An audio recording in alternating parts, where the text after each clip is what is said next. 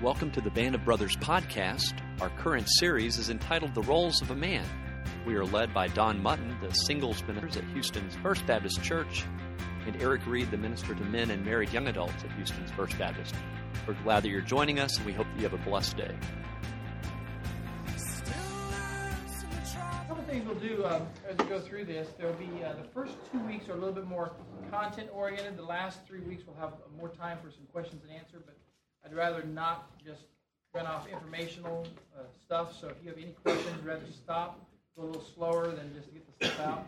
Again, the first week will be the most. Uh, this week will be the most informational heavy side of it. Next week we're going to have quite a bit. And the last three weeks will be fairly nice pace, pretty easy. So you'll think we talk really fast right now, but we'll be we'll slow it down after this week. So Eric and I have known each other for uh, Almost 15 years. 15? Almost. Wow. And uh, No, it is 15. yeah, like Yeah. this our anniversary. Yeah. Hey, forgot that. And so uh, That's we, uh, we were working the same ministry together, and uh, as we did that, we um, started meeting together. I don't know if any of you have ever uh, sat down with someone and started meeting with them on a regular basis uh, with the idea of sharpening each other spiritually. But um, Proverbs says, "As iron sharpens iron, so iron, so one man sharpen another." And so we sat down together, uh, visiting through uh, just life experiences. And at the time, Eric was working with a troubled teens home, working with the training. I wasn't a troubled teen, by the He way. He was working with training the counselors, Working with it. and he was at the same time uh, um, working with those kids and those families. And these kids were kind of like the identifiable patient. Usually there was some kind of a situation happen at home that was pretty rough, and so they were there as kind of a last hope for some of them. And so as he worked with those kids and worked with the counselors, he'd have this opportunity to disciple and train. But at the same time, I was working at the same ministry, we were doing discipleship ministry. And as we disciple folks, one of the greatest people to disciple is a person in the midst of the fire. And so Eric and I got to visit through that, talk through life, deal with some pretty unbelievable stories and situations. And so our, as we go through this material, uh, we, we go through it uh, completely have an understanding that there that we can never be all that we, we wish we were. And uh, but that God, with His great power and love for us, has given us everything that we need. We really are uh, able to handle being a man, and really are able, with His strength and His power, to carry out what He wants us to carry, to do in, in our life. And so uh, we both have been in things, situations way overhead. And I was I was also a trouble teams counselor too at the same before Eric was. And so we've been in things over our heads. There's been situations that have occurred in life. We'll tell some of those stories as this kind of unfolds and uh, let you hear kind of our, our backgrounds and our stories. But at the same time, we want to make sure that we get to a biblical understanding and hear God's perspective on those things also. Anybody been a Roles Man before? Great, great. Uh, we do this within Summit Ministries, and we do it. Uh, it's the one material I've ever done in my life, Eric, which people actually come back a second time. I, don't- I'm I'm just I'm surprised by that. It's like crack for Jesus. Yes, basically. a little bit like That's that. right. Yeah, and so, uh, but it is uh, something about this resonates, I think, with all of Shouldn't us say as men. That God really does love us and really does want us to carry out a role and carry out uh, a function for Him. So let's pray and we'll get rolling. Have you prayed already? We have, but Oh, do, we won't it, do it then. again. Okay. It's not Okay, redundant. no, no. It's all good. Okay, let's go. We'll You go. just a second. You go. I'm not going to stop you on Help our me, Help anniversary. me. It's okay. Yeah. Thank you. Thank you for our anniversary. No, I'm kidding. Father, thanks so much for your great love for us. Thanks for the opportunity to share. Father, I thank you that you and your great love for us have made us as men, has created us that way, that have you seen that as valuable. Father, that as um, we uh, understand that, we understand that there has been situations in our lives, there have been uh, circumstances that have occurred, there's been our own sin and our own desires that pulled us away from your biblical best. And so as we walk through this, Father, Father may be uh, understood and, and received with the grace that you give all of us. May at the same time, may you give us the power that only the Holy Spirit can empower us with. And may you help us carry out these things that uh, you desire for us and for your best to happen in our lives. Father, if you be so gracious, as that happens in our life, would you allow that to expand to those around us, to our wives, to our friends, to our workplace, and to our church. And may you uh, use us in a way that we could never imagine. In Christ's name I pray. Amen. On the first page there, you got a little bit of uh, uh, thoughts there. Why are why are we here? And uh, couple ideas here. A roles of man is a is based on the revealed truth. To make sure that was understood is not a truth. The revealed truth of God's uh, special design for men. And so our desire is that we would address these desires that God has for us. And so we're looking at what His desire for us is. There's going to be an, an idea that marriage is a critical uh, component of this. It is a important part because it is, in a sense, the ideal in, uh, in, in many ways.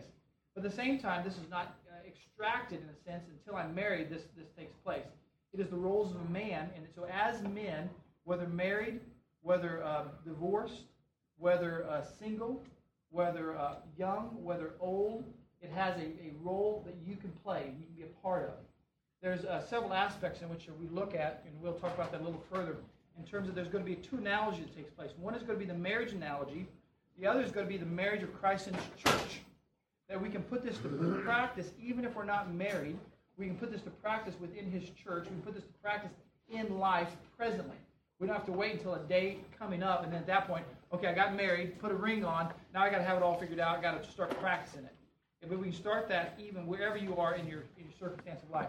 I have a question. How many of you um, are in a home? How many is here total?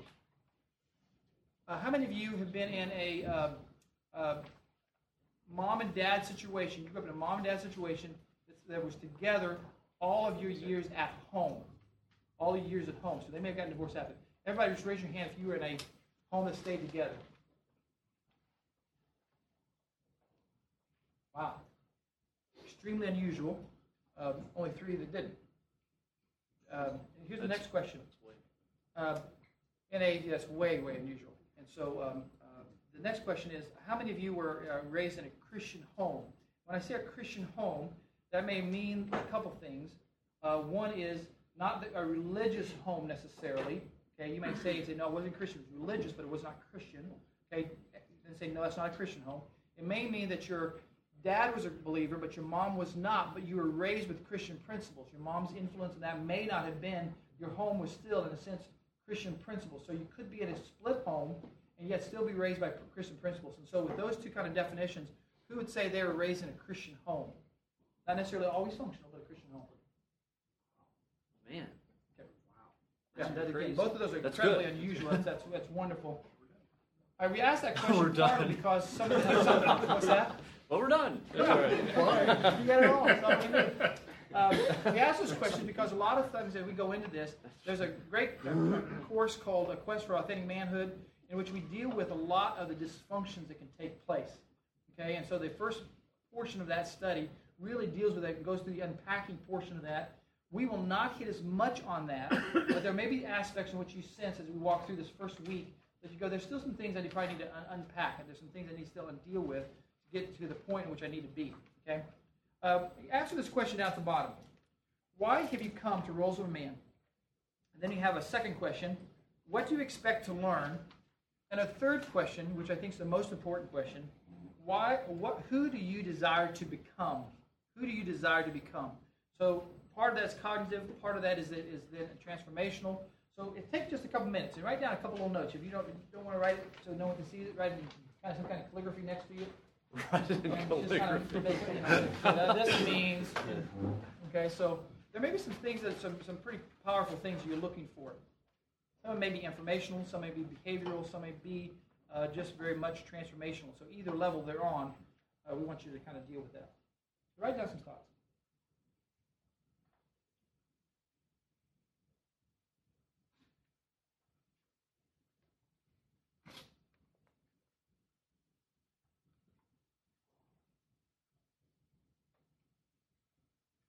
Another way you can ask this uh, first question is, why have I come to Rome? Maybe, maybe where have I been? Maybe a, maybe a, a way to ask that same question.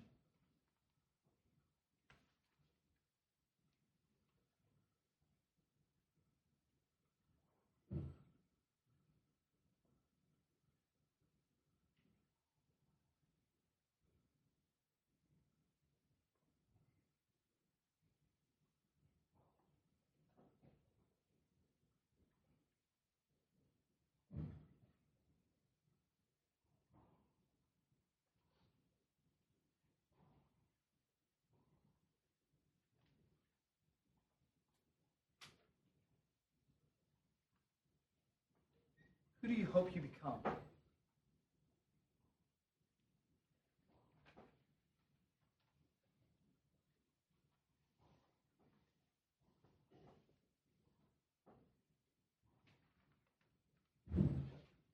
Let me give a, a couple background and continue just writing those notes down. This, this not, it's not in your notes, this next portion, but Um, usually, what we do with this is this is a, this is the second time we've done this. Kind of open this up church wide. It's the uh, we did done only one time, which we've opened it up to Summit as a whole. But um, the, usually we do this by invitation. And the reason we do it by invitation is because the material that you're about to go through is incredibly powerful material. In fact, it's not powerful because you're in it. It's not powerful because I'm saying it. It's not powerful because it's it's powerful because it's God's truth. Philippians chapter 1 says that even if we have wrong motives, if God's truth goes out, at that point, even though this truth goes out with the person who teaches with wrong motives, it still is the power of God that goes out. Okay? And so the same thing's true with this. The material that you have in the hands of a mature person does mature things. The material that you have, the truth God reveals, in the hands of immaturity can be used in an immature way. It can be used in a way as with hypocrisy. I can use these truths and say I'm one thing, which is truthful, what God wants, but then live something different than that. It can also mean that I can use this in a sense, that I call it the greatest chick magnet in the world. And so for single adult world, as you do these things, what will happen is godly women will be attracted to that automatically. And the reason for that is they see what God's doing in your life. They then are drawn to that because they are, they are by God's nature, uh, uh in a sense, drawn to that. As a godly lady, it connects, we'll show that connection a bit, how a godly lady and a godly man are brought together. If you're married, then the same thing's true. As you start applying these without telling your wife about these things, you apply these things in there, at that point she's going to say, wow, that's pretty cool. Where do we got that stuff at? When I first heard this material the first time, a guy named Dave McLaughlin wrote the material, and as he wrote the material, um, I, I, listened to it. I had the tape on, put it in, the guy gave it to me, and Denise was with me. And as I started listening to it, she was going, oh, that's good. And I was going, that's good. Then pretty soon I started, I started thinking, wait a second she's going to start having really high expectations here in a second. uh oh, I don't know if I can live with those things. And so I said, honey, can I turn this off for a second? And she, uh, sure, I was really liking it. I, I said, well, could, could I listen to this tape and then have a year to put it to practice before you listen to it? After a year, if I have a year's head start, if I can listen to it, have that year, in a year you can listen to it and see how I'm doing, okay? But give me a year's head start to kind of put this, because I'm afraid it's going to lift up your expectation. And so, uh, and it, so during that next year, I started listening to principles, started putting those to practice in different ways in my life. And as I did that, I said, hey, honey, it's been a year. You should listen to the tape if you'd like to. And so at that point, the, the idea, though, is it's going to raise up an awareness in your heart and mind of what it means to be a godly man with your, with your spouse, with your, with your daughters, with your, with your uh, sons, with your family. It's going to raise up the bar in your church family. It's going to raise those bars up. So the hands of a mature hand, uh, maturity is going to be used in a mature way. In the hands of immaturity, it's going to be used in an immature way. Also, men make a difference. I say this up front because I think many times what happens in our, in our Eric as, as eloquently talks about this, but in the uh, emasculation of, of men, the feminism, the raising up of feminism, the, the other results has been the emasculation of men that's happened at the same time. Instead of it being let's lift up women, women and make sure that there's a value placed there, what has happened is we've had to lower, it seems like, the, the role of a man. We do not think this is in any way a lowering down of, of, of a biblical view of women. We think it, it lifts it up. In fact, as we do this, I think it lifts up that role in a tremendous way. And then we both do a God's best. And so the atmosphere, though, is mm-hmm. men make a difference in atmosphere tremendously. I think this will come true as we look through the material. You're, you walking into the room make a difference. When that, my mom would chase me around the house all day long with a fly swatter, telling me how bad, what I should do, what was going to happen when Dad got home. When Dad would walk home, I would stop my running, and I would immediately understand my lickings are coming. Okay, it was something innate that when Dad walked into the room, atmosphere changed. It just did. I didn't have to think about that. It just did. When Mom was in the house without Dad, the atmosphere was different. When Dad walked in, and so there was a, a difference it makes. I think men make a difference not only in atmosphere, but they make a difference in vision. I think my men, but your vision, when God gives you something and He gives that, I think it makes a difference in your vision. I think it also makes you make a difference in an attitude, whether it's positive or whether it's negative. I think your attitude, if it's filled with sarcasm, if it's filled with cynicism, I think it makes a difference within a church, within a workplace, within an environment. If it is full of grace, it is full of, of positive, it's full of hopefulness, I think it makes a difference. And I think there's nothing, I think by you walking in the room itself, even if you say nothing, I believe you, as, as men of God, make a difference. I even believe that a guy walks in and not a godly man, he makes a difference. Okay? So I think men make a difference. Number four is I think that uh, our purpose here is not just to be good men. Okay? Our purpose is to advance the kingdom to come. And so our purpose in this material is not so shallow as to think I want to, I want to have a group of good men walk out of this room. I desire, and my purpose for teaching this is that we would have transformational men. Men that are, I think I, Eric and I both kind of see ourselves as, I wonder why I'm here. I really do. I think my greatest gift is I have no great gifts. And that God uses me anyway. I think people, it's pretty quick that people say, ah, he's a nice guy, but he's not that extraordinary. But God, who is extraordinary, uses a simple vessel and then uses it for his glory. And I think my greatest gift, maybe like so you would say maybe your greatest gift, is I don't have any great gifts, but put in the hands of a great God can be used in great ways. And so I, my hope is not to have good men walk out of this room. My hope is that we'd have transformed men that would walk out of this room. And so I desire for those things. And so uh, as you walk into this material, I hope with those kind of prerequisites, uh, you'll be um, ready to go. You want to do the? You want to do either one of those two? The next, you, want, you have any more additional? No. You want to do the, the two stories? We haven't talked about which one parts we're doing right now. Let me read the uh, Diary of a Mad Housewife. Can you do that one? Yeah. Okay, want to? Do y'all have Do y'all have the letters in there or not in your notes? I don't think you do. You want to? We're going to read two different perspectives of men from two different ladies, and these are actual letters that were written. Uh, you'll know some of the names and some of the letters as we read them, but the uh, first one is a is a sort of a more of a negative here. It says, "My husband is a full-time youth minister. He is extremely dedicated and spends between 50 to 70 hours a week with young people.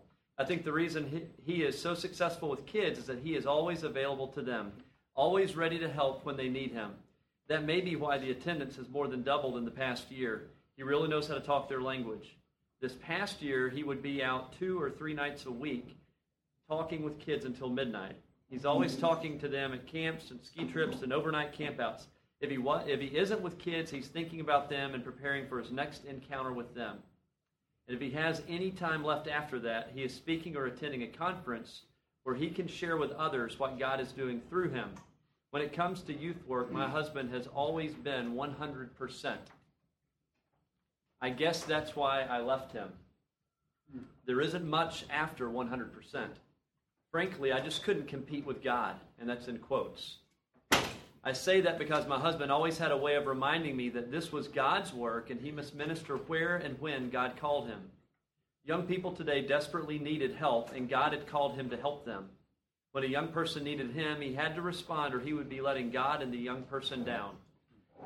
When I did ask my husband to spend some time with the kids or with me, it was always tentative, and if I became pushy about it, it was, quote, nagging, trying to get him out of God's work behaving selfishly, or I was revealing a spiritual problem. Honestly, I've never wanted anything but God's will for my husband, but I never could get him to consider that maybe his family was part of that will. It didn't matter how many discussions we had about his schedule, he would always end with, Okay, I'll get out of the ministry if that's what you want. Of course, I didn't want that, so we would continue as always until another discussion. You can only ask for so long. There's a limit to how long you can be ignored and put off. You threaten to leave without meaning. You, you threaten to leave without meaning it until you keep the threat. You consider all the unpleasant consequences until they don't seem unpleasant anymore. You decide that nothing could be more unpleasant than being alone, feeling worthless. You finally make up your mind that you are a, you are a person with real worth as an individual. You assert your ego and join womanhood again. That's what I did. I wanted to be more than a housekeeper a diaper changer, a sex partner.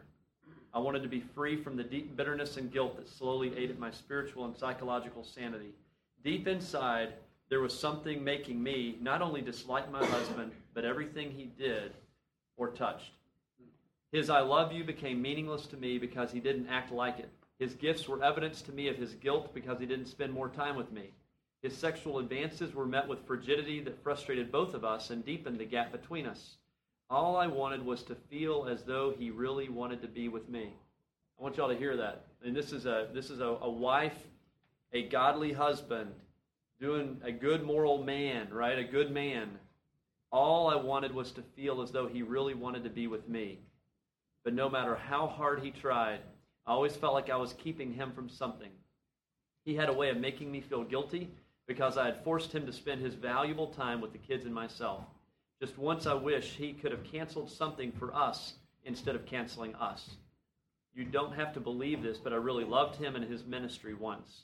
I never wanted him to work an 8 to 5 job, nor did I expect him to be home every night. I tried to believe every promise he made me, honestly hoping things would change, but they never did. All of a sudden, I woke up one day and realized that I had become a terribly bitter person. I not only resented my husband and his work, but I was beginning to despise myself. In desperation to save myself, our children, and I guess even my husband and his ministry, I left him. I don't think he really believed I'd leave him. I guess I never really believed I'd leave him either, but I did. that's you know, here I am in ministry, but, but I've sat across the table from an accountant who's trying to make partner at his accounting practice, and he's working 70, 80, 90 hours. And I had also visited with his wife, and she had felt this, and they have three kids, and I had felt this from her, this vibe, this I'm hurt, I'm angry, and all of that. And I sat down with him, and he quoted the parable of the talents to me. He said, I don't want to bury my accounting talents my business talents, my management talents, because God will take them away. And I, I, challenged him to say, What if you're burying the greater talent of being a godly husband and a godly father in the dirt and the soil called vocation, the job? And what if God's going to take that away from you? And whether you're married or not, I hope you all hear the, the echo coming from a lady that really merely wants to be loved and led well. That's all she wanted. And here was a religiously good man missing that mark. He wasn't living out the roles that we're going to talk about over the next four weeks. Now we have a, a better letter, a great letter. Don's going to share that. I know this family. When uh, Mark first told me about this leadership group and its purpose, my heart rejoiced. Don did not ask me to write this, nor did Mark. In fact, Mark had no idea I'm doing this. But this week I felt a pressing on my heart to sit down and express to you the need that we women have for you to be our spiritual leaders. Earlier this year, in, conversation with Beth Moore, we talked about the reality of spiritual warfare. She said that Satan is going to get worse as the days grow darker, as if he hadn't been destructive enough. This year I have faced attacks from the enemy like never before. His efforts to discourage me have been relentless. I've had to get more radical in my prayer life and my walk with God I, have, I believe that it's time for us as the body of Christ to get more serious than ever before about our roles in the body of Christ. We women need you men to be warriors who will defend the faith and provide for the spiritual needs of our family and the church. God has blessed me with a strong and mighty man uh, of God for a husband. Mark and I have known from the beginning the relationship uh, that Satan wanted nothing more than to tear apart godly homes. We have seen him destroy families we thought were invincible. We have seen enough of Satan's cruelty to know what his schemes are not to be taken lightly. I have a godly spiritual leader for my husband. It's a blessing to see my husband seek the Lord every morning. I love the way Mark loves God. I love it when he leads me by the hand down on our knees for times of prayer. I love it when I am discouraged by lies from Satan. Mark will gently show me the truth. He looks for ways to meet my needs, and he uh, uh, and he serves me just as Christ served the church. And outside of him, I've seen him be a faithful friend and witness to other men. He truly invests in other people's lives like no one I've ever seen. The longer I've married, the more I find to love about Mark and respect him. He is consistent and firm like a rock, and his gentleness and love makes me want to submit to his leadership. I don't say all this to put Mark on a pedestal because he will tell you that he's like everyone else, imperfect.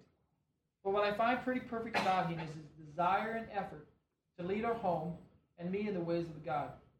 I've been so blessed to know and watch and uh, several of you, and you take on leadership roles in the church. We women will be praying for you as you continue to stand firm for the Lord because we know that your calling is not an easy one. We know that just as Christ is the head of the body, he has called you all to be the heads of our homes. We need you, and we support your effort, your pursuit of godly leadership. Fun to hear a good letter like that, isn't it? Hmm. And I pray and desire that that would be, that we'd walk out going, wow, God, you can do that in me. Me as, as, a, as a man of God, I can walk out like that. God has revealed his plans. If you turn to page, I think five, maybe on your on your page there, page four. Page four, sorry about that. There's going to be some blanks there. Some of you will need to make sure you fill those blanks in. You cannot miss those blanks. So if we go a little fast and miss that, just raise your hands. Excuse me, tell me what the blank is? Be glad. Some of you can care less about the blanks, and so you don't have to raise your hand if you care less. Okay. So we'll just roll most along here. Uh, God's design for man is first revealed in Scripture through the creation of the covenant marriage. It's an interesting thing. It was God's idea, wasn't it? From the very beginning.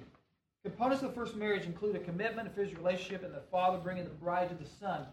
Now, let, let, me, let me back away from this just a bit. I'm a single adult minister. My name is Don, and I'm a single adult minister at First Baptist. And so, as I walk through this with single adult men, is mainly who I teach this to.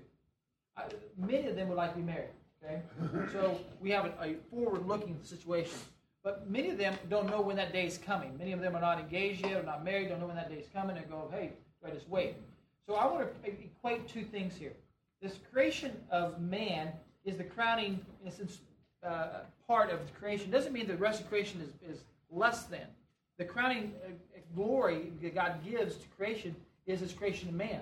Okay, and and the idea of uh, the home and humanity, women are lifted up in a sense. They're kind of like the uh, God's mighty glory being seen in this beautiful creation called a woman.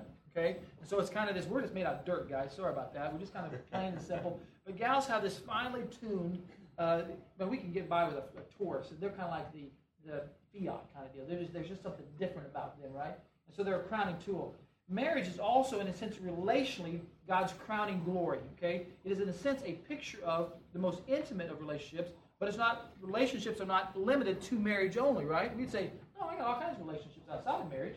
No, it is simply in a place, the place of the highest uh, intimacy. It is a place of crowning glory. It's a place that God reveals Himself. Uh, who did you quote the, earlier today? Yeah, Martin, Martin Luther. Yeah. After you know, he was in monastery for a long time, and, and I believe the quote is something like that. He said, "I experienced more sanctification in a year of marriage than in 30 years in the monastery." Hmm.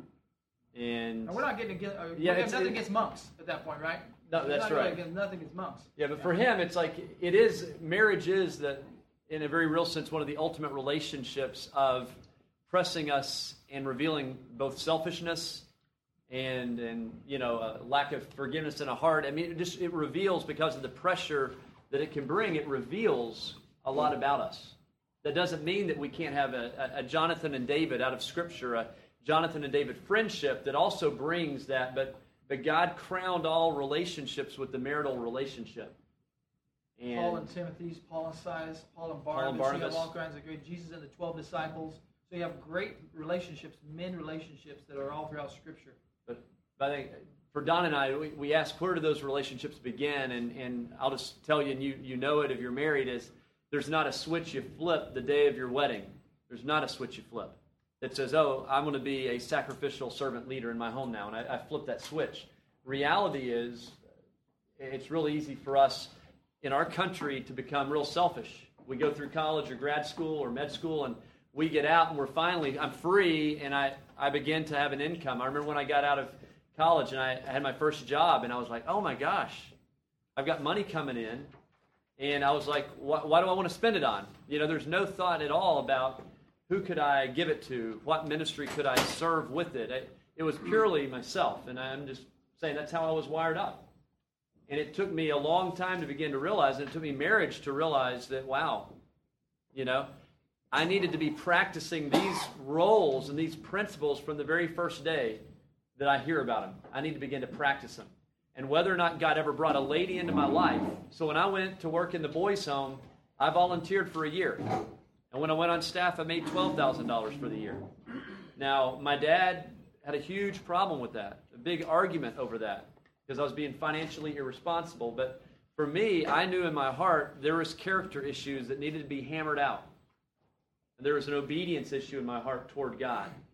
And he had led me into a ministry area that, that didn't pay a lot at that time. But I went there because I knew, hey, if I ever want to be the man God wants me to be, I don't wait for marriage. Marriage won't make me that man, but it will reveal the man that I am. I need to ask God to make me that man today, you know, at age 23 or 24. Make me, make me your man now, and then whatever you bring in, whether it's a, a marriage or no marriage, I will find contentment because I will have found my rest in Christ, in Christ alone. All the rest of it gets added in there. But my roles didn't change, and we'll talk about talk Does someone have uh, the scripture with them? Uh, turn to John chapter 13, verse 34 and 34. 34 and 35. Uh, yeah, John 13, 34 to 35. And the, the idea behind this is the marriage unity has a, there's a comparison that can be made with the body of Christ unity. And so there's two covenants given in Scripture. One, one covenant is the covenant of marriage. Another covenant is the covenant with the church, with with with, with salvation. Is where it starts with joining the body of Christ. So it's with salvation entering into the body of Christ, the church. And so those are the only two places the covenants uh, are seen in the New Testament. Okay, the fulfillment of covenants have happened in the Old Testament, but within the New Testament, those are two covenants that continue. And so John uh, 13, 34, and 35. Somebody read that, please. A new command I give you love one another as I have loved you. So you must love one another. By this, everyone will know that you are my disciples if you love one another. Yeah, so this is so the, the idea of the intimate relationship, the idea of this this deep bond of relationship, it happens before marriage. Okay, it happens even in a sense alongside of marriage within the body of, Christ. So the marriage is a covenant relationship. If you look at a blanket, the marriage is a covenant relationship, not a contractual working one. It is a covenant relationship. A covenant is always done in front of witnesses. It is not done silently. It's not done in secret. It's done in front of witnesses. That's why our marriage ceremony is done in front of witness. We often commit baptism. The, the outward expression of a covenant that we started is done publicly. We often commit to something by swearing upon something greater than ourselves. In Genesis chapter 15, it talks about this covenant. The first time you see that, we actually see it slightly hinted about in chapter uh, 3 of Genesis, in which uh, God sacrificing animals uh, that had done nothing for the sin that we had committed. But in chapter 15 of Genesis, we see it again, and it's uh, powerful because what it does is it says if we, God, God is saying, I'm going to make a covenant with you, Abraham, and if we break this, then I'm going to divide animals and divide these animals and walk the path. But God did not have Abraham walk that path. God walked the path alone. Great, unbelievable picture. And he said, if, if this covenant is broken, then what has happened to these animals should happen to us. But there was no us involved in it with Abraham. It was simply God walking between the animals. Ultimately, with the, foreshadowing of Jesus fulfilling the broken covenant that has been done by us, okay, that he would die for our sins. And so this great covenant. So a covenant is based upon trust of two parties. It's built on trust. It is positive. It's not negative. A con- contract is based on distrust. A covenant is based on unlimited responsibility. Number one, a covenant is based on trust between two parties. A contract is based upon distrust. Number two, a covenant is based upon unlimited responsibilities. A contract involves limited liabilities. It's a business agreement. Okay? In case you do me wrong, I got I got an agreement with you that I can get back. I can deal with this. But a covenant is based completely different. A covenant cannot be broken if new circumstances occur. A contract can be voided by mutual consent. So this idea, this covenant relationship we have in marriage, but let's take a step back. This, this relationship we have as believers with Christ, this covenant relationship we have, the same thing can be true. And so as we kind of unfold this, there's going to be parts of this we say, boy, that can be played out anywhere with any man, anytime. And so it, it, as we just read in John chapter 13. If you look on page uh, 5, piles of scripture. As you walk through this, uh, Eric has a, a desire, you want to share with me kind of your desire to connection points? I I, I just think it would be a good. There's no way tonight we could sit down and read through all of this text and then discuss all of this text. But it would be a really good thing is over the next five weeks is if you came with a friend that that maybe hey this is y'all take take these this week, read them and actually share with each other what have you seen about about a husband? What have you seen here about a woman's role? What have you seen in here about marriage? Just from God's word, what He says. If you're like me, you've received thousands of messages about masculinity, femininity, and marriage from pop culture, media, and everything else. We, we absorb that stuff daily. Very rarely do we let the Word of God sort of come into our life, and that's what the Word of God does. It comes into our life and it reorients us to true north. If it's a compass, it's like it's true north is God's Word. And so I would I would say if you came in here with a with a couple of friends, man, find a time between now and next week when we meet. get together individually, read through these, or get together over breakfast and, and, and read them and discuss, and just write down what do you what do you see about roles of a man, roles of a woman in marriage based in the Word of God. If you don't know anyone in here, I would say, please identify somebody. Just maybe someone sitting right next to you and say, hey, let's let's talk because what what you take out of this, I think, is going to come hopefully some a little bit of a relationship, a step forward that maybe you can begin to forge a relationship that could, just like Don and I have had, iron sharpening iron. Well, it started at some point that, that we got intentional. You know, that he was there, I was there, and we were intentional about meeting together. sorry for you, Eric. That was kind of the beginning of it. It was, absolutely, man. yeah. House full of raging teenage guys. Crazy. Absolutely. Crazy. They were crazy. Yeah.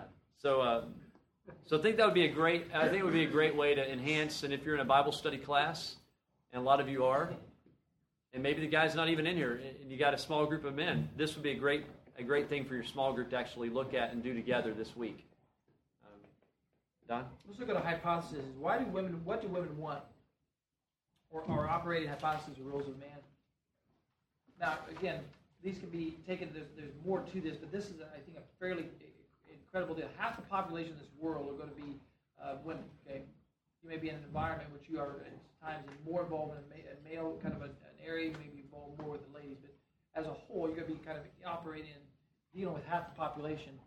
And so, my, the most Christian women do not want to be dominated. Do not want to dominate or to be dominated. They don't want to be dom- They don't want to dominate or to be dominated. I've asked this question of multiple ladies, and I've had yet anyone who say they disagree with this. Secular ladies, pretty interested in that. Uh, Christian ladies, strong, opinionated ladies, uh, meek and mild ladies. Okay, and as a whole, they agree with this. Uh, in fact, we change one word on it. Most we put out in front of it just because we've not met a lady who said disagreed with it, but we thought, well, that sounds a little bit. Ladies won, and we decided we thought, you know what, let's just put most just to kind of maybe there's people out there who disagree. So most Christian lady women do not want. Instead, women want to be led well, just like Christ is the head of the church. Instead, women want to be led well. They don't want to dominate. Doesn't mean they may not have aspects in which they dom- are domineering. May not be aspects in which they're vocal, but they don't want to dominate. They want to. They don't want to be dominated, but they want to be led well.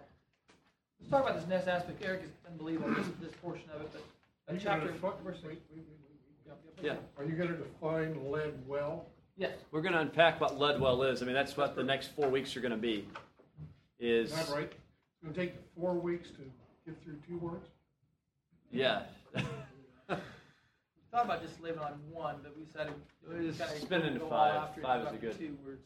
Five's a good number. Five. Yeah. Uh, we won't, Take we the won't deal words, with just those two two words. But these four, the four weeks that we deal with, we will deal with the idea of what roles, these four roles, and they will unpack what it means to lead well, is what they will do. But Christ is going to that be our model. I mean, Christ. will be Christ will be our model of, of what it means to lead well. Is how did he how did he lead here on earth? How does he lead the church? You know, with what he does, and so he will be our model. And yeah, we will spend the next four weeks looking at his role in our lives, and also how that plays out for us in the lives of the people around us. So. What other, uh, any other questions? Turn to page six, and we got there's a couple principles here which we need to deal with, so we know the difference between those. I got a meeting in Want me to head up? You can head up. Take, take that up tomorrow. Eric's got a meeting he has to go to, so let's, uh, let's, gonna, there's two aspects, there's three areas that we're gonna deal with. One is gonna be the rules and uh, laws. Rules and laws are things that are inflexible. The demands and commands apply to all people the same way. Perfect example would be the Ten Commandments. The rules and laws. Here, these, these are always true. Um, so the rules and laws demand or that apply to all people. They are moral in nature. They're moral in nature, and they are not optional. And so, murder is wrong. You even find that also not only in Christian culture, you find that in outside of Christian culture. There's just something that we know about that. It just seems to be innately wrong to kill. The moral, they are moral in nature. They are not optional. Everybody should abide by them the same way. Remember this: that rules are inflexible.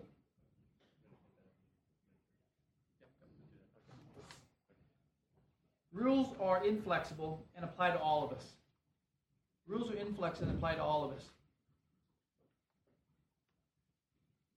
Let's go with a football analogy. Okay, we're men. We're going to go with the football analogy. I'm not saying everybody's a football lover here, but we'll all follow this. There are rules of the game. If you go out of bounds and your foot goes out of bounds and steps out of bounds, you are at that point out of bounds. At that point, you cannot continue down the field. The play stops at the point which you stop out of bounds. It is never a change on that. It is never different than that. When you step out of bounds, you can't be saying, you know, I think this time it'll be okay if we don't do that. Now, so rules are inflexible. They are the way it is. You have a football discussion, the committees, they discuss about what's, what's going to be true this year, what rules, we're changing the rules. But you can't check, committees the only group that they can change that kind of idea. And so the idea of rules, are they're inflexible. Principles are forces operating all around us. We can choose to agree with them or even defy them. But we cannot ignore them if we wish to succeed and have the best or God's glory to be seen in this. So we choose to agree with them or we can defy them. Let's go continue on with this football analogy. Now, if you're going to have a, um, what, what wins championships in football? Defense wins championship. That's a good principle. Uh, how do you establish the pass? You have to establish a run. Uh, you can have a West Coast offense. You can have a, a, a, a, a I-shaped format uh, deal in the backfield. You can have a T format. You can have a, a fullback. But you got to establish most often. You're going to have to establish a run before you can establish a pass. There's going to be aspects in which you have these principles that are always going to be true. If you have a porous defense, you're probably not going to win the championship. You might have a great offense, you might have great excitement to it, but it's going to be tough to get there. And so those principles are true. If you ignore them, in fact, uh, we had a great example with the um, uh, Phoenix Cardinals this year. They, they were a pass oriented uh, offense. They didn't have a, a running attack going on. And so as they passed the ball, they started getting beat towards the end of the season. Well, suddenly, Edgerrin James, am I right? Am I the right name there? Edgerrin James came along and kind of was, was well finally, and he started the playoffs. Suddenly, they established the run before they established the pass. Everybody expecting pass, all of a sudden the run. The, the, the Pittsburgh Pirates, uh, Pittsburgh, the Steelers were doing. They established it all year long. They did it all year, but when the Arizona Cardinals got that going, it was something. They were a new team. They were completely different, right? So it's a principle. Now, there's one other aspect that we'll look at, and that's the idea of uh, roles. Okay, so a football team not only has rules, not only do they have principles that you live by, they also have roles that you do. So when we would sit down, there'd be a rainy day in high school football, our coach would say, okay, we're going to run 212, and he just pointed someone. Right guard, what do you do? We would then have to tell them our role. Block on, off. If someone's over, you block that person. Nobody over. First person inside. First person on the line of scrimmage. First person off the line of scrimmage. If you have a pass pattern, you have to look and say, who, what's your defense going to be? Is it, is it, uh, it a, uh, uh, a, a running a man-to-man or is it a zone? If it's a zone, we're going to run a curl. If it's a man-to-man, you're going to run it down and out. You're going to have different principles or roles that you carry out. Everybody on the team had a role to carry out on that team. And so you had rules in the game, you had principles of the game, and you had then roles within the game. Okay? So what we're going to do with the last four weeks is these roles, these, these, this role called being a man, what that looks like within society, within uh, the world around us. So all four of those. So the guiding principles of the game. Let's give a definition. How many were in Quest? Yeah, great. And uh, there's your definition right there. Someone read that out loud and just give that definition. They reject passivity, accept responsibility, lead courageously, and expect God's greater reward. I love that definition. In fact, I use it in a lot of weddings that I do these days, and because oftentimes when a guy takes on and he's saying, I'm going to take this pretty young lady to be my bride, oftentimes I want to make sure that he is reminded of that definition of godly man. That he will reject passivity, that he'll accept responsibility, that he'll live courageously, and he'll look for a greater reward, God's reward, and he'll live that way because that's what she desires. Boy, that she flourishes under that kind of a, a leadership. So you have these rules that are more. You have these principles that we carry out. You have roles that you carry out as a man. And then you have your gifts and abilities. Here's what happens oftentimes. We start at this area and say, What are my gifts? God, what's your will for me? Rather than at the foundation of, This is your will, that I would live this way. These are your rules. These are your codes. This is with, you've given this to all of us. We know this. Okay? Then what are the principles? How do we establish this? How do we work this out? There's a there's a, a protocol, kind of I call it the DNA of Summit. Are we a meat market for single for Christian singles? Or are we going to be about something even greater than that? Not that we're against uh, Christian marriage, not we're against that. Man, we're all for that. But man, we want to be for something greater than that. And then we have roles to carry out, functions that we do to make that happen. And then we say, God, in your specific area of my life, you love me so much.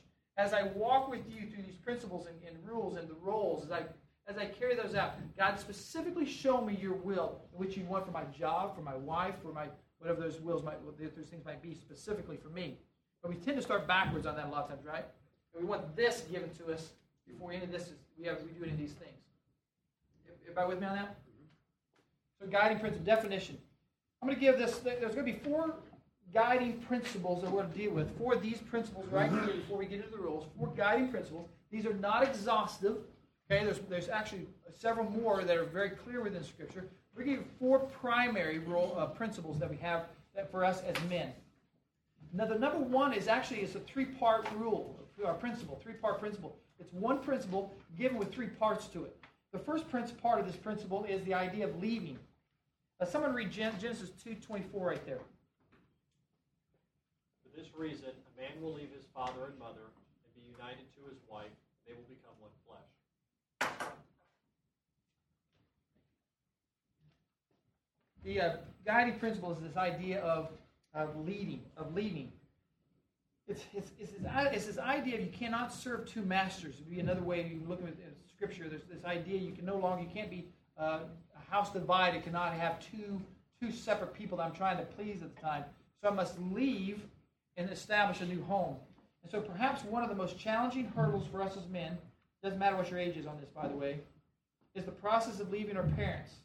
To leave literally means to forsake or abandon. It's a powerful word. It's not, we read leave and say, oh, I, I'm leaving to go to a movie. I'm leaving to go to the grocery store. This is to forsake or abandon. Which takes unbelievable courage, doesn't it? To leave. Remember doing this when I went to college. My I, as I got got to college, um, my dad went with me, and um, uh, it was a kind of a, a, thing my dad did with each of us. Uh, we had four boys. My oldest brother is a judge, and then my oldest, my, my next oldest brother is a uh, uh, the pastor of the largest Southern Baptist church in Illinois. And there's myself, and then my youngest brother is a doctor. And so my dad is a boilermaker. My mom did not go to college. Uh, my mom, though, is a very direct person, very talented person. Uh, my dad is a very kind person, was a bivocational preacher and a boilermaker. Uh, boilermakers are not known for anything except for hard liquor and a, and a football team and a, and, a, and a, mascot on a football team. And so the Purdue Boilermakers. My dad lived with the, the roughest of rough men and at the same time was a bivocational uh, pastor. Raised four boys. We thought if we take the best from our dad, the best from mom, we're going to be pretty well off. Is kind of how we saw that. My dad took us to college for first day. And what he was saying to us was this I give you my blessing. You are now gone. You are now leaving physically from our, from our household. We have given you the principles. We have given you the things that you need to have. Now put those to practice. They're no longer ours, they're yours. You take those things and you carry those things out. So I called my dad first day. I said, Hey, Dad, I got this situation. What do you think about it? Um, my dad said, Dad, I'm not your Holy Spirit, Don. What, what, do, you, what, what do you and God think? Well, Dad, I, I, yeah, I know you're not my Holy Spirit, but Dad, I just want to know what do you think about that? Hey, son, I just want to make sure you know that I think I believe in you and you can make that decision. And, and so uh, you go ahead and make that decision. Dad, I, I, I'll make the decision. I got that. But would you just tell me what your opinion is?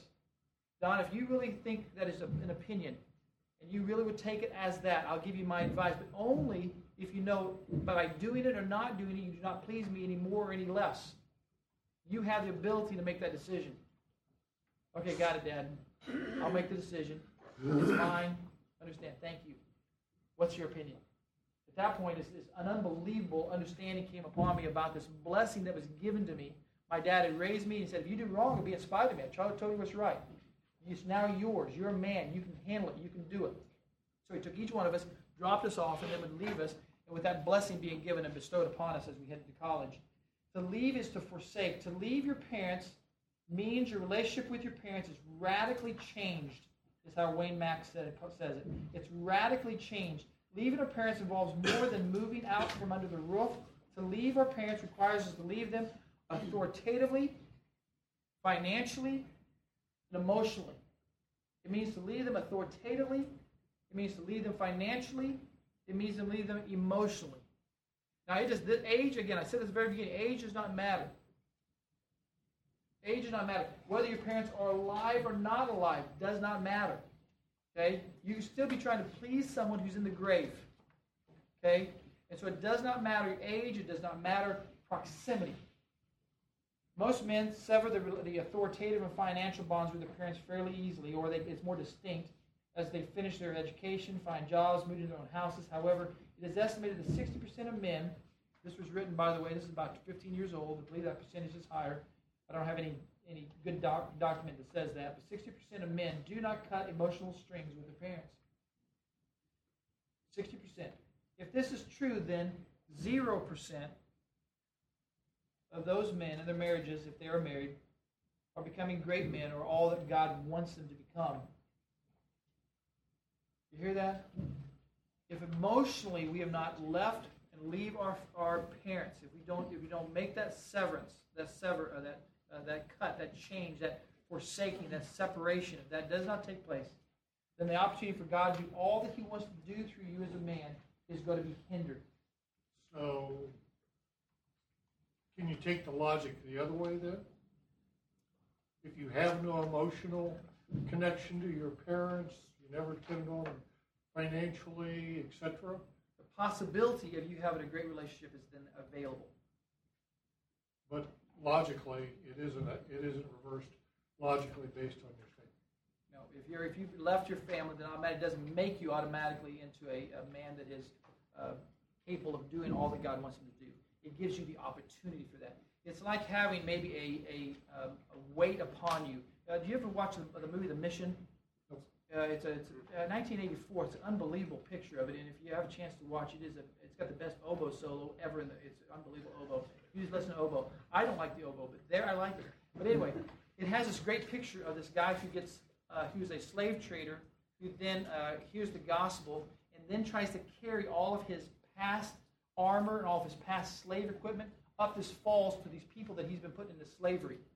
And when he gets to the top of the deal, these Indians who've been watching him do this takes their hatchet and cuts off, not his head, but cuts off the armor that's held him from going up this waterfall that he's been trying to go up. And it's a picture of, in a sense, what happens to us. We're emotionally tied to some things of the past.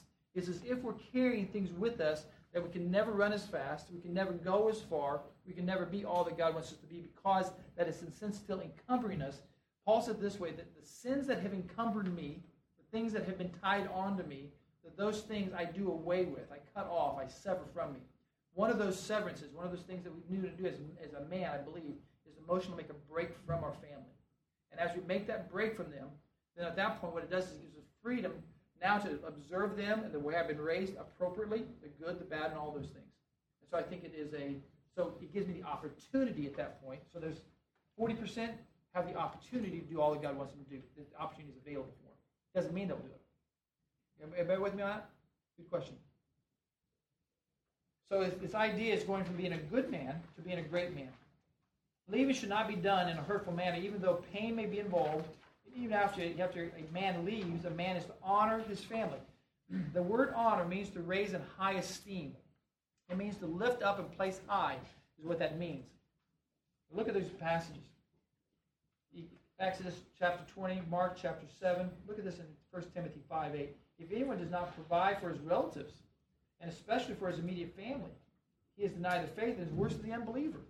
There's an aspect of tremendous honor that's still given to them, but at the same time, I'm not bound by that.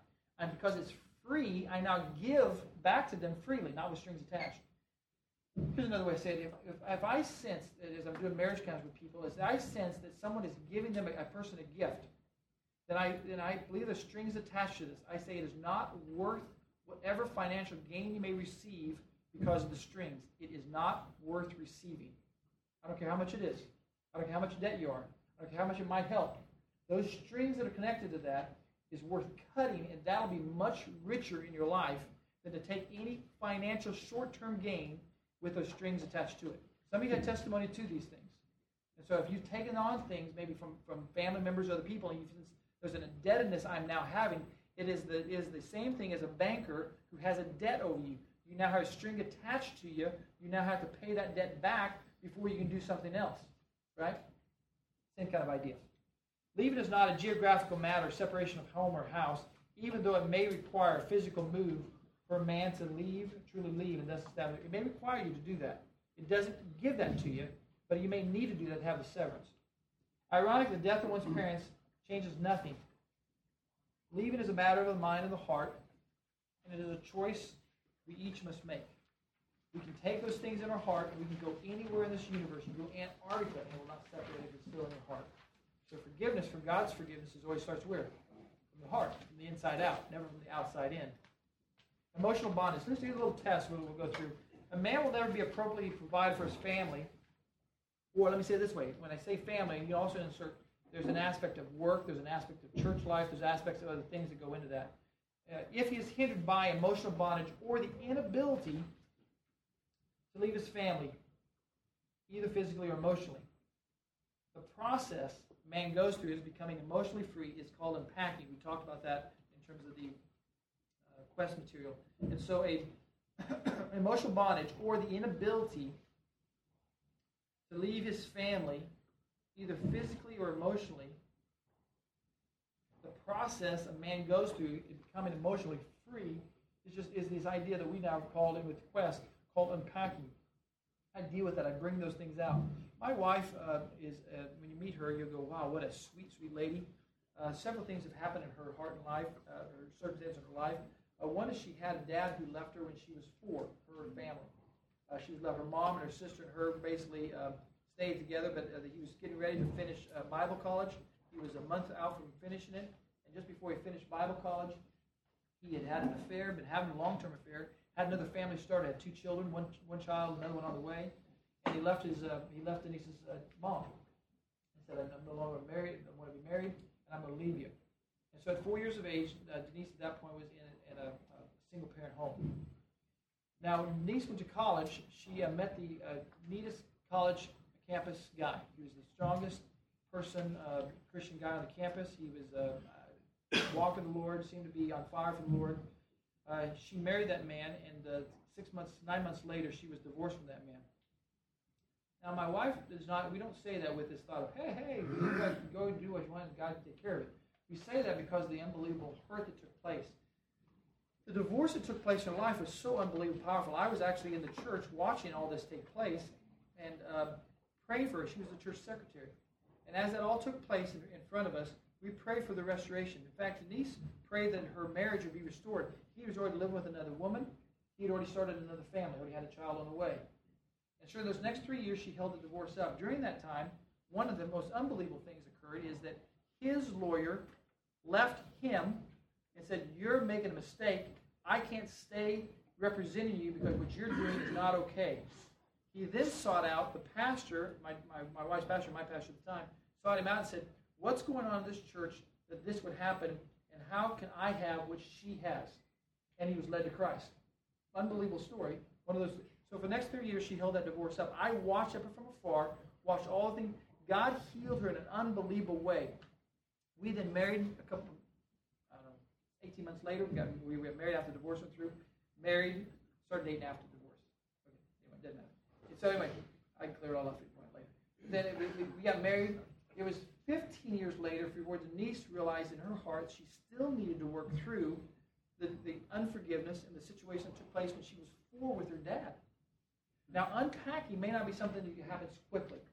It may be something you have to take time to work through. She sat down with a counselor and unpacked it. And just like we'd say with the divorce, it was as if it happened to someone else. That's how unbelievable forgiveness took place in the divorce with her with her first husband.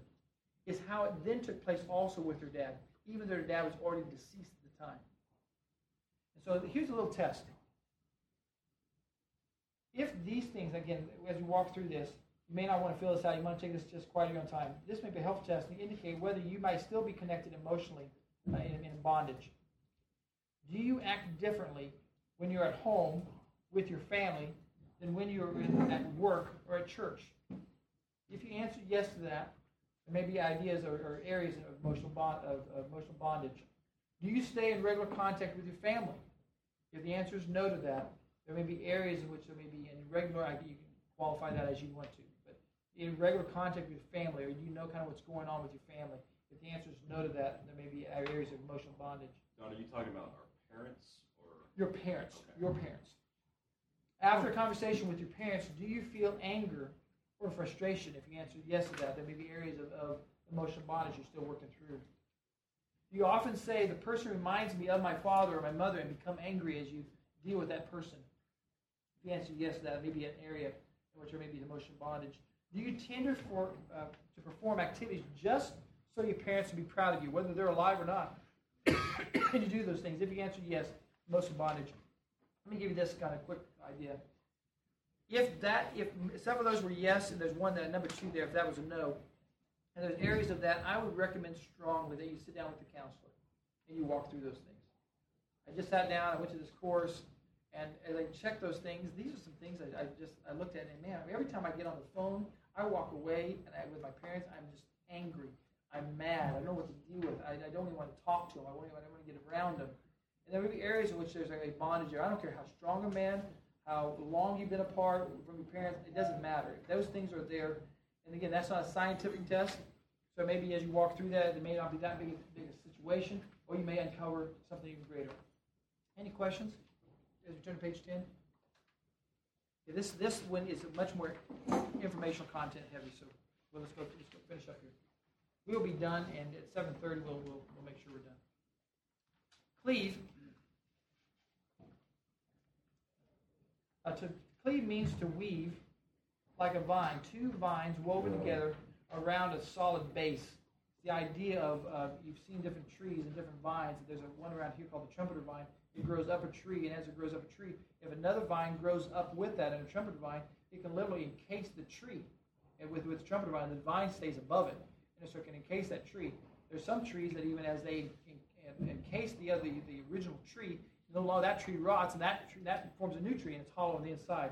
And so there's different ideas. The idea is that God would be the center of this, this idea of cleaving. That God is the center, and that we cleave. If it's pre-marriage, I'm not married on this. I'm not talking a marriage relationship. Then there's a place we do this within the body of Christ. I become, and in fact, uh, let's turn to John 17. Let's turn there real quick. John 17, verse 20 through 24, and it gives the same kind of picture in which there is a cleaving taking place in which two come together with God in the center of it to become one. So as I grow my relationship with Christ, in this, as I grow with that, then in a sense I grow greater and I grow in a sense with Him as I grow towards towards God. God holds me up and I grow in this love relationship with, with Christ and His church, and I grow together. Let's let's look at look at chapter 17, uh, verses 20 through 24. Someone read that, please. Prayers not for them alone. I pray also for those who, who will believe in me through their message, that all of them may be one. Father, just as you are in me and I am in you, may they also believe in us so that the world may believe that you have sent me. I have given them the glory that you gave me, that they may be one as we are one. I in them and you in me. May they be brought to complete unity let the world know that you have sent me and have loved me even as you have loved them, or loved me, have loved them even as you loved me.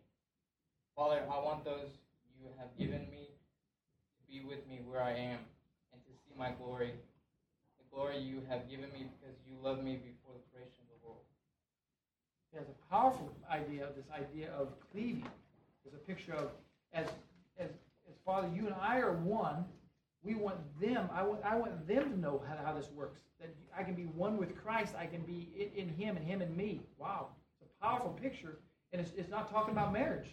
It's talking about the body of Christ. It's talking about us in, with, in a relationship with Christ. It would be that close. Here's, here's a great marriage and even better dating advice, okay? This is Elisabeth Elliot. So you know it's going to be powerful. Be a right man don't try to find the right person. In order to receive the answer to our prayers, we must become the answer to someone else's prayer. Be the right man. Don't try to find the right person. We say it another way. Be the right man. Don't try to make your wife into the right person. You be the right man. And so what happens with that is we pray for those things and we become the right man for our children, the right man for our wife. What happens is it, it has a, a ripple effect. It has an effect upon all those around him. My, uh, my grandfather was an alcoholic. Uh, he was a cripple. He was a poverty stricken. He um, was a likable guy. Uh, uh, everybody called him Uncle Joe. He had a, a, a, foot that was about a foot higher than the other one. When he was 12, he'd gone ice skating when he wasn't supposed to and broken his hip and it broke his, his growth plate. And so he had a big old shoe that he wore. At nine years of, of age, my, my dad uh, got saved. My dad was so excited about what God had done in his heart and life that he thought the first person he was to tell is his dad. So he went to his dad, and, and Grandpa said, Well, son, if you're so excited about me going to church, you go change the oil in the car, then I'll go to church with you. Well, my dad, at nine years of age, went out and changed the transmission oil and not the, the motor oil. And so, but my grandpa realized he really wanted him to go. So my grandpa went with him. And about halfway through the service, my grandpa got up out of his pew, hopped, just kind of stepped, boom, boom, as he walked down the, down the wooden flag to say, change me. I, I, there's something wrong with me. God, I need you. He was married already. There's things going on in his life that were, were you know, he had seven kids already. He, there's, but there's something that was missing in his life.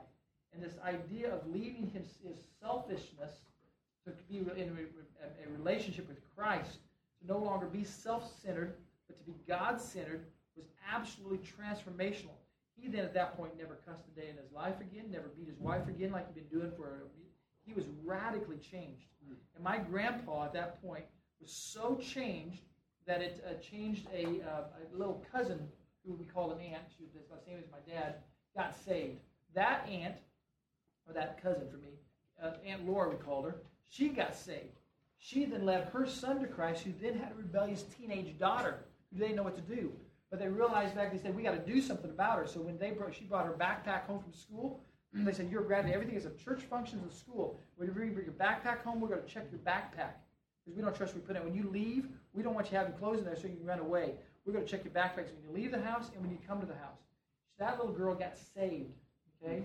Now, my, my dad, when he got saved and he came to know Christ, wanted to share this with grandfather, who then got saved, who then got an aunt got saved, this granddaughter then gets, gets saved. And that little girl is the girl at Columbine that when asked, do you still believe in this God? And a gun was put to her face. Cassie Bernall was shot. That was my cousin. All because of a person who so loved Christ, who so understood that God loved them, that they would come together like that. I have to get everyone. Again, my dad's nothing. He's the most ordinary guy you could ever meet. There's he's, he's, this idea of cleaving is so powerful because it changes radically from the inside. God says before the fall, it's not good for man to be alone which means that women are critically valuable to men.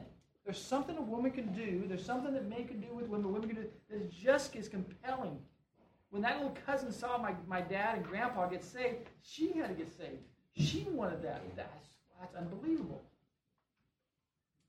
And so God had, had Adam check out all the animals. There in Genesis chapter 2, verses 19, had him check it all out to make sure several things that when friction would come along, that Adam would not be reminded that there was no nothing better choice than, than, than that woman for him. When friction comes into marriage, did, did, we skip some blanks? I jumped. I'm down to 13, bottom of page 10 for you, I think, and I'm at the point where it says, "Here are some ideas of why God looked at all the animals." We get that, but you missed some blanks. Oh, I did miss some blanks. Which one? Where did I go? Second. Oh yeah. Okay. We okay. In creation uh, account, a man gets one verse, women get six verses. Men are basic, basic and sim- simple. Women are finely tuned.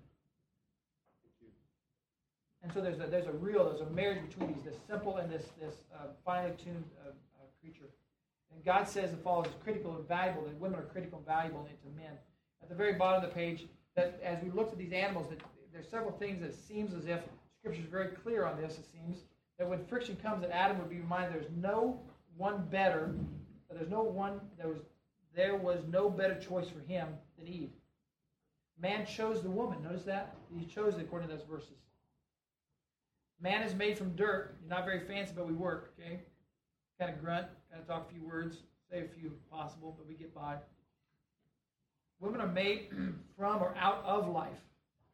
Thus, the idea behind it sure looks as if the woman adds to life, gives beauty to life, gives nurturing to life, gives care to life, gives a whole bunch. So we're not in any way demeaning a lady in this. We're simply saying there's a an add-on, a connection to it. Becoming one. This is the idea. You put this kind of parentheses behind it. This becoming one is the idea of servanthood. It's the idea of servanthood. If you've been in marriage very long, you realize that it's, it's not about you any longer. If you have kids, you find that out even more. I'm no longer Don. I'm now Isaiah's dad, Abby's dad, and, and Zach's dad. Uh, Denise is my wife, and I am that guy that hangs out with them. And so, is that becoming one is the idea of servanthood.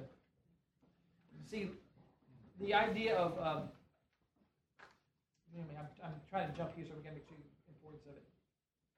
It's the idea of spiritual oneness. It's the idea that we would. Um, let me see what I'm going to jump to.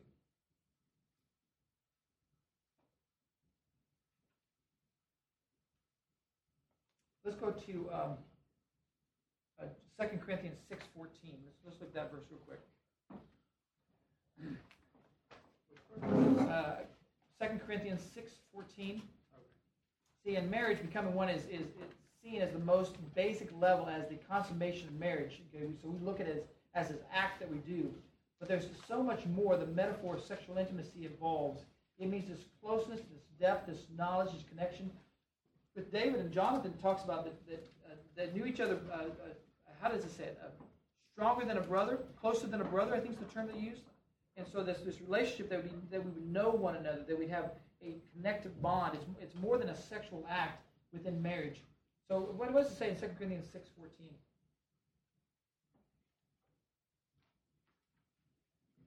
Do not be yoked together with unbelievers, for what do righteousness and wickedness have in common? Or what fellowship can light have with darkness?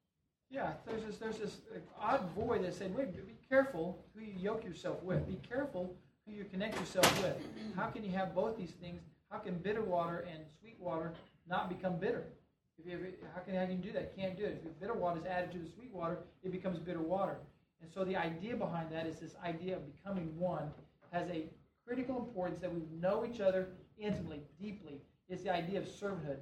It has a great importance in the family because we become a marriage counsel to our, our, to our kids. As we then live this out, we cleave, leave, and become one. We live that out. Then at that point, what happens is we then at that point show our kids what that looks like. Here, here's the point of it. The family is comprised of a husband, wife, and God.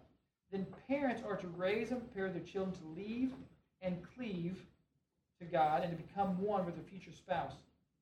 As the family goes, so goes the church. So goes society.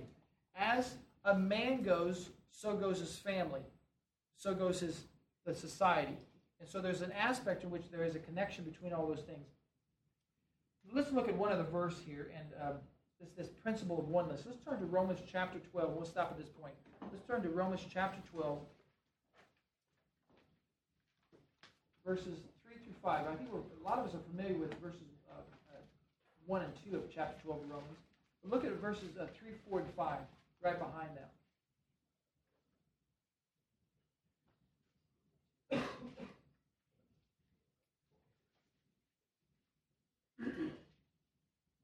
For by grace given me, I say to every one of you, do not think of yourself more highly than you ought, but rather think of yourself with sober judgment, in accordance with the measure of faith God has given you.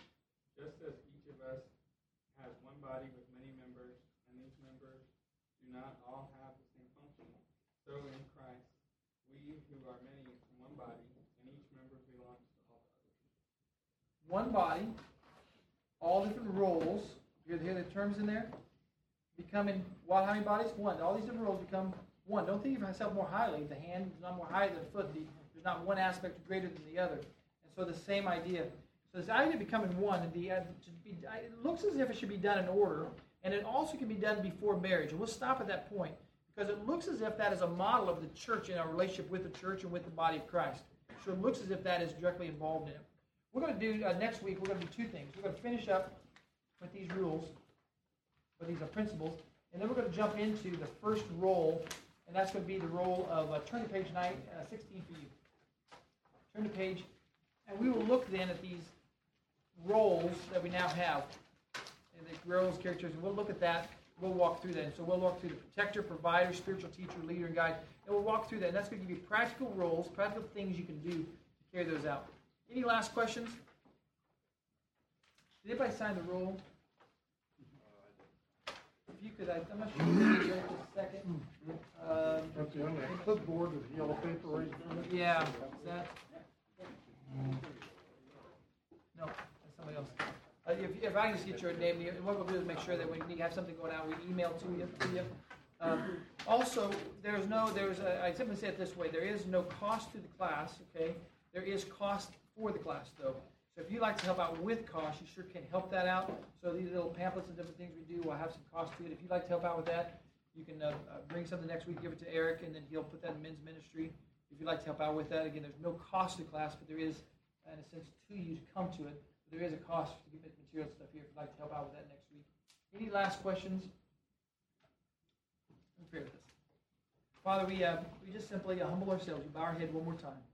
Uh, understand that you are a great God that loves us, that desires the best for us, that wants us to walk in wholeness with you. And so, Father, we, uh, we humbly ask that you'd look us at us, that you'd inspect us, that you see if there's any hurtful way in us, and you remove that from us, Father.